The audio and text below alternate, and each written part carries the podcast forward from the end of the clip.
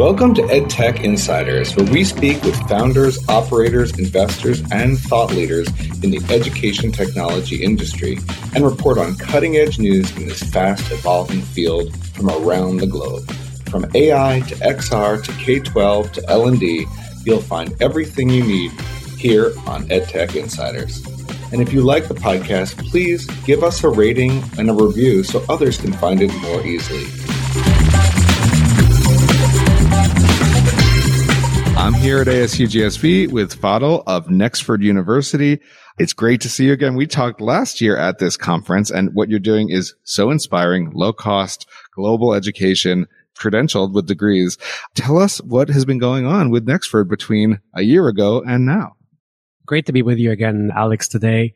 Since last year, I'd say the most significant developments have been first, we got national accreditation in the US less than two months ago which is the result of, I'd say, about three or four years of significant effort.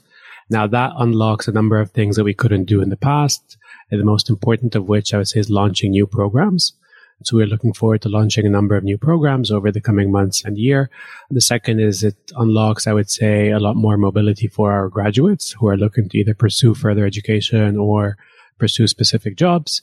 Beyond accreditation, I would say number of graduates we have has significantly increased. I would say over the coming couple of months, we're approach our first 2000 graduates already. And we're starting to really look a lot more on career outcomes and, you know, what are our learners and graduates accomplishing post Nexford graduation. So that's really a big shift in our focus, you know, sort of balancing with growth the prospects of our graduates and focusing on how they're actually using what they've learned at Nexford going forward. That's really exciting. National accreditation is a big, big milestone. So congratulations. You said only a couple months ago. Yeah. And then seeing where every type of education is often, not always, but a means to an end. As students often see it as a means to an end. So it's so important to see if the mobility that you're providing is really panning out into, you know, viable, fulfilling careers. And, you know, we're here at ASU GSV. You have been laser focused on providing education at a cost that people can truly afford. And that's something I actually haven't heard a lot about this year, often because we're talking about AI in every session. But I'd love to hear, you know, as you make your way around the conference this year, do you see other sort of fellow equity travelers that you are connected to and feel like, okay, yes, we're still making these, really making inroads on this type of opening up meaningful education to people who would never afford it? You know, I think it's definitely a theme, Alex, but it's not a core theme. So, you know, versus AI is probably taking 5% of conversation.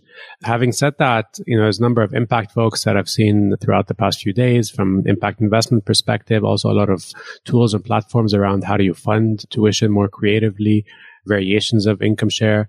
But frankly, what we haven't seen a lot of is people addressing the cost at the core, which, as you know, that has been our focus from the very beginning. So it's not about finding alternative or creative ways to fund an unaffordable tuition, which we think there's been probably too much focus on that angle. So it's an expensive product. How do we get creative to allow people to pay for it? Which is sort of like the root cause of consumerism in society overall, right? How do we allow people to buy things worth a thousand when they only have a hundred?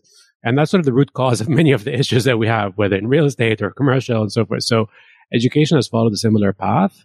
So unfortunately not. But I think with AI today, there's a huge opportunity for institutions to actually look at how we can use AI, not for gimmicks, but to actually make our costs a lot more affordable.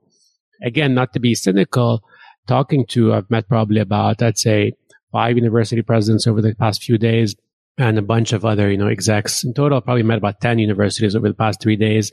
I wouldn't say any of them have listed, you know, reducing cost as a priority. It's just not a priority across schools. On the contrary, the priority is how can we increase and find an alternative way to fund that tuition structure. Now, outside the U.S., the public sort of debt infrastructure, which is now approaching $2 trillion in the U.S., just doesn't exist. So by definition, if you're following that business model, you've alienated 90% of the world. Very well said. We covered how Yale and some of the other Ivy League tuitions just passed $80,000 total for a room and board and tuition per year. And I went on a little mini rant about how ridiculous these schools are to be continually raising prices in a moment when students are telling them in no uncertain terms that you know, they're not sure if four year degrees are worth it anymore. More than 50% of people said that in a poll last week. Student debt has surpassed credit card debt. You know, mentioned the sort of disease of consumerism. Credit card debt used to be the signal of that. Now it's student debt. Now it's student debt. That's exact double credit card debt. So yeah, I think your approach, you know, it really stuck with me last year because we talked about this. The way you reduce the cost of education is by really taking a sort of fine look at what all the steps are and actually delivering a high quality education and then not just taking them for granted, not just saying, of course we need all these 200 steps. Which ones don't we need? Which ones might be automatable? Which ones might be a lot cheaper if we do them a different way? And it feels like there is the potential with this AI moment to do that. But you're right. I haven't heard very many people looking at that from that angle. Tell me about that. 100%. We are just talking about this with a colleague earlier this morning, Alex, remembering our seed funding days, like maybe four years ago. And people asked us, you know, how are you going to be able to deliver at that cost? And we made a huge gamble at the time. You know, we said automation is going to get there. AI is going to kick in. And everybody was like, what do you talking AI? What do you mean? Like, is it going to answer people? It's not going to work. It seems like a long shot. And we, here we are today. I think that's probably, you know, one of the top two or three areas where AI can be used is really to automate binary functions and tasks that don't need humans to actually do. And to your point, that was what we call the unbundled university model is how we think about it. It's, and it's really thinking about the smallest unit of measure and analyzing what is the cost per task. So it's not the learner to faculty ratio, for instance, the way traditional schools think about it. It is the cost per task and then thinking about what is required to accomplish that task. So you know, at the highest level, it's which tasks are necessary, like you alluded to. But then second is out of the ones that are necessary, they fall in one of three buckets. The first is this can be completely automated. The second is it can be semi-automated. And the third is it needs a human to do it. But if it needs a human to do it, we then sub sort of bucket those in two more categories. Is it high value or is it low to mid value? So we don't assign tasks based on conventional wisdom. Admissions is a great example. Like a lot of what admissions officers do doesn't actually require any knowledge of higher ed. And this may sound controversial, but it's the truth. Like a simple task could be looking at the name on your passport. Does it match the name on your transcript, right? That is something admissions. I'm saying that's the only thing they do, but that's at scale. There's thousands of hours going into that. So a computer can definitely do that. And if for any reason it can't, if you look at assigning that task based on the skill required, the skill required is reading, or even more so, it's actually character matching. So you don't need to have any other form of knowledge of the task. So if you think about it that way, you can all of a sudden start assigning tasks based on the skills required to accomplish them, and therefore your operating costs become significantly lower. I admire that type of thinking so much. And it's really interesting because I've been in ed tech for years in many different places. And I think it's just so refreshing. It's it's funny because you know when you describe it in that way, I almost think of you know Amazon. I think of like companies that figure out how to absolutely optimize to the penny, you know, their production process and their delivery process. And then you think about education and it's just so bloated. People just hire and hire and hire and hire more and more people to throw them at them, especially in higher ed. And it just feels like a, I don't know, a, a, breath of fresh air to see education clearly as something that you're trying to get the best possible quality at the lowest internal cost. But I just don't think that people think that way. They just don't. And it really feels exciting to me. I've heard Michael Crow say that. I've heard Arizona State thinks like that, but not very many other people do. So yeah, do you think it's going to catch on in this age of automation now that this stuff is possible? Do you think other people are going to start making their, you know, flow diagrams and making sense of it the way you guys have? Not to sound cynical, but I think institutions will adopt technology, right? It's inevitable. Most of them will adopt a lot more technology, but I don't think they're going to adopt technology with the objective of actually reducing tuition. So the savings that they will potentially achieve will end up being spent elsewhere on maybe fancier campuses or some other, some other expense item because there's just, it's almost like an unspoken alliance across a lot of traditional schools that we don't want to be reducing tuition, guys. Let's collectively. So in an industry where supply demand doesn't actually dictate pricing because it's all artificially inflated as a result of Title IV, right? So if there wasn't the availability of student loans in the first place, the market would have to dictate, like many other industries, right? So having said that, we're definitely going to see no more technology adoption, but ultimately, I just want to be clear that we're not against the, you know, whether it's the Ivy Leagues or these schools. Like, if someone wants to pay $80,000, that's perfectly fine because they're seeing, they're deriving value from that.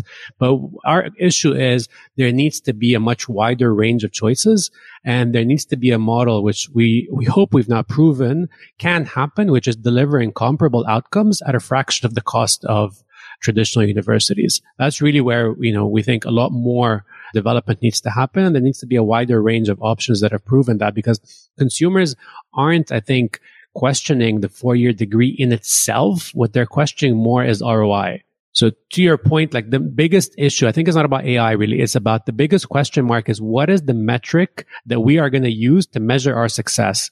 Once universities decide that that metric actually needs to be ROI, what is ROI on my education investment, everything will change. But no one's talking ROI. It's not a term like, I don't think there's, there was maybe one session out of maybe 300 that had the word ROI in it over the past few days.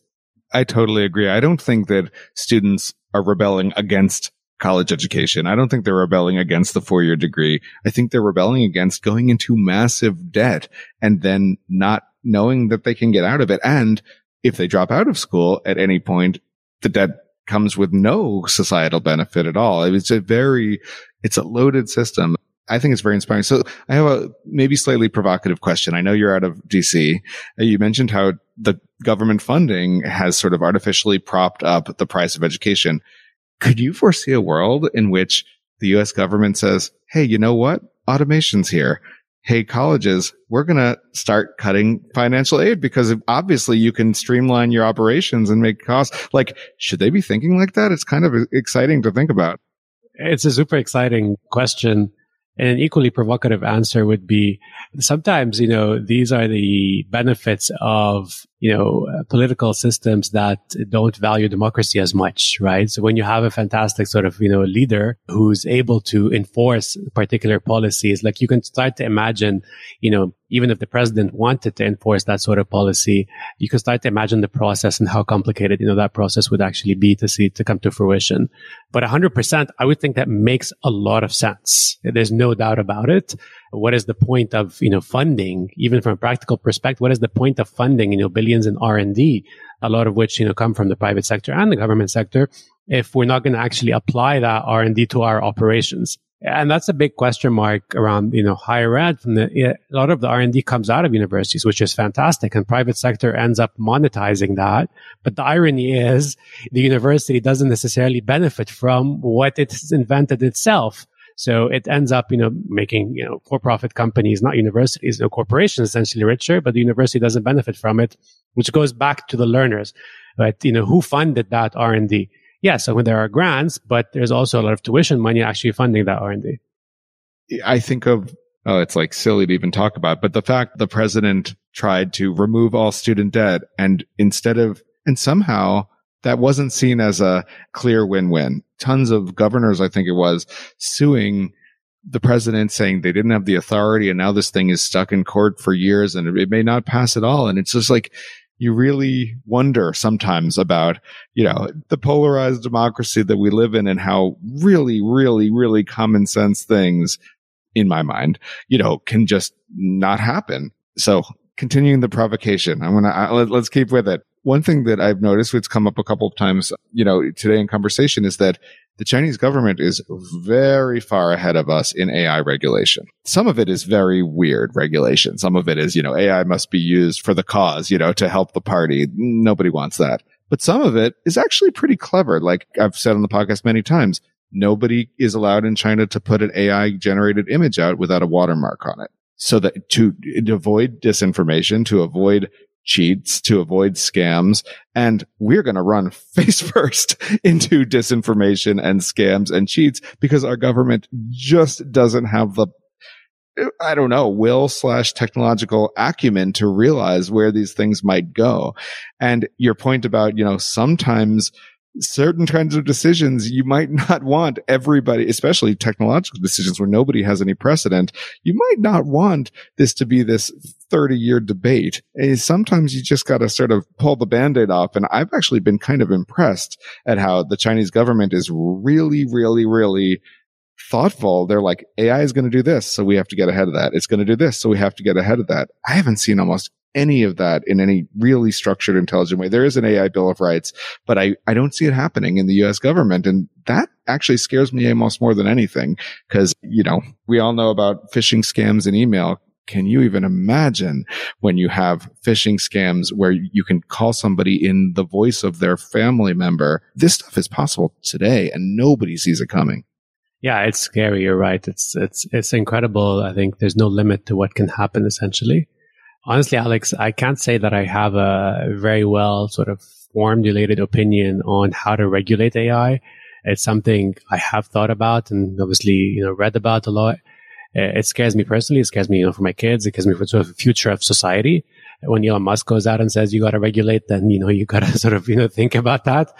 Having said all that, you know, a part of me thinks that on the long term, educating folks on the risks of any technology and trying to instill sort of social values will end up reducing the risks of abuse. So I think where the US runs the biggest risk is in almost, I don't want to say undermining, but undervaluing social values. So there's such a quest for generating profitability and maximizing profitability and maximizing that profitability as fast as possible that comes you know, the flip side of that is abuse of technology widely, like whether it's AI, something else can come in the future as well. So I think when you look at sort of the underlying cause, and this isn't to sound, you know, philosophical or, you know, I think the underlying cause is a quest for maximizing profitability at any and all expense.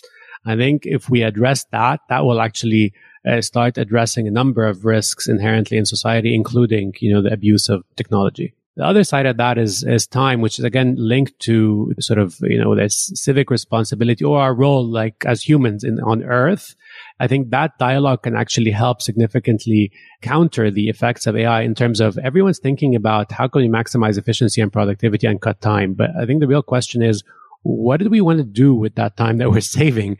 Is it going to be, you know, again, like more commerce or do we now think that the things that in theory we wanted to do but didn't have time for, which are impactful things and meaningful things we should be doing? So thinking about it from a philosophical perspective, I think society is always, always going to be a much better regulator than government. If the common belief is, you know, this is where we should be spending our time. These are the things we should be concerned about. Uh, I think that will self-regulate more effectively than, you know, a firm government hand, which, you know, the U.S. will never be that sort of society. What an interesting conversation. I love it. I just want to bring it back to what Nexford is doing for one more moment because it is really, really inspiring. So you said 2000 graduates, you're continuing to bring in new cohorts. What is the global split? I always, I've asked you this before, but wh- where are you at now? Where are the students coming from for each of these successive cohorts and classes of Nexford University? We have enrollment today from, I think, probably 100 countries, but definitely our largest focus is on Africa pred- predominantly. So I say West Africa, followed by East Africa and South Africa. And that's for a number of reasons. You know, predominantly you have a very young population, you have high unemployment, and then you have uh, local supply demand challenges in higher education. So much higher demand versus supply, unlike there is in the US. The reason unemployment is relevant to us is because of our impact and sort of the mission. So ultimately, what we want Nexford to be known for on the long term is the organization that has placed folks across the world into remote jobs. So regardless of your physical location, your race, your gender, your ethnicity, we want to connect you to the global grid. And the global grid is a real, is a reality today. Like it was this idea we had five years ago. Today it's a reality. So if we can render all these factors no longer relevant to your ability to access jobs, by giving you the skills to get on the global grid, that can really change the world from an economic mobility perspective. And you look on the flip side, markets like the US and the UK are going to face aging populations over the coming 10 years. And therefore, where's the talent going to come from? It's going to come from Africa. So we're heavily focused on the continent. Fantastic. I'm really excited about that. We, you know, we talked to Ope from Kibo School, who's also focusing on, on West Africa. And it's just a really, I'm very bullish on Middle East and Africa as, you know, the future of the world, the future of the workforce. Let's talk about the conference. When you go back to DC tomorrow or the next day, what do you think are going to be the lingering, you know, nuggets that you will take with you to help guide or help you, you know, think about the next year of strategy at Nexford? What sticks out to you from this conference? I must confess, Alex, that I drank the Kool Aid, so it's going to have to be AI. so there's no doubt that we need to be thinking about how to use uh, AI in, in, in, different ways. And I've linked with a number of, you know, platforms and organizations doing that effectively, vendors essentially. So I think that's definitely one bucket. The other bucket is what I call a PLA. So I'm starting to Uh, see very clear paths to evaluating prior education, prior learning, regardless of where that learning came from. And that's something that we're really excited about. It's been part of our vision from the beginning, but I think today the technology that exists and the willingness from organizations to cooperate on that front is super interesting. Essentially what PLA, what we're talking about here is for a university like Nexford to recognize all forms of prior learning, whether it's a Google certificate from Coursera or, you know, project management professional, or even work experience. So essentially it's to sort of get out of this university island and, you know, become part of a much wider ecosystem that recognizes and grants credit against all forms of prior learning and therefore, you know, bringing university back into sort of the relevant world in people's minds, right? Uh, so that's something we're really excited about and we hope to launch later on this year. Super exciting. Just to be clear, the A in PLA is accreditation. Is that right? Prior learning accreditation? Assessment. Prior learning assessment. That makes sense. So assessing prior learning in order to grant college credit for it. Yeah, it's really, really exciting. Absolutely. We, we have seen, you know, you mentioned Coursera then. We, we have seen a little bit of the, within the Coursera ecosystem, some people are accepting Google certs as credit within the Coursera bachelors, for example, at, at University of North Texas. But there's very, very few examples so far. And that shouldn't be true, especially when we move to this world where people are going to reskill, where you have people who have been in the workforce for 20 years and they have to go back to school to reskill they have so much knowledge, they have so much competency. They should not have to start from scratch as if none of that ever happened. So I, am sure that's part of your thinking as well. Fadl, thank you so much for being here with me. Fadl, Nexford University, I always enjoy talking to you. Thank you, Alex. Always a pleasure to see you. Thanks for listening to this episode of EdTech Insiders. If you like the podcast, remember to rate it and share it with others in the EdTech community. For those who want even more EdTech Insider, subscribe to the free EdTech Insiders newsletter on Substack.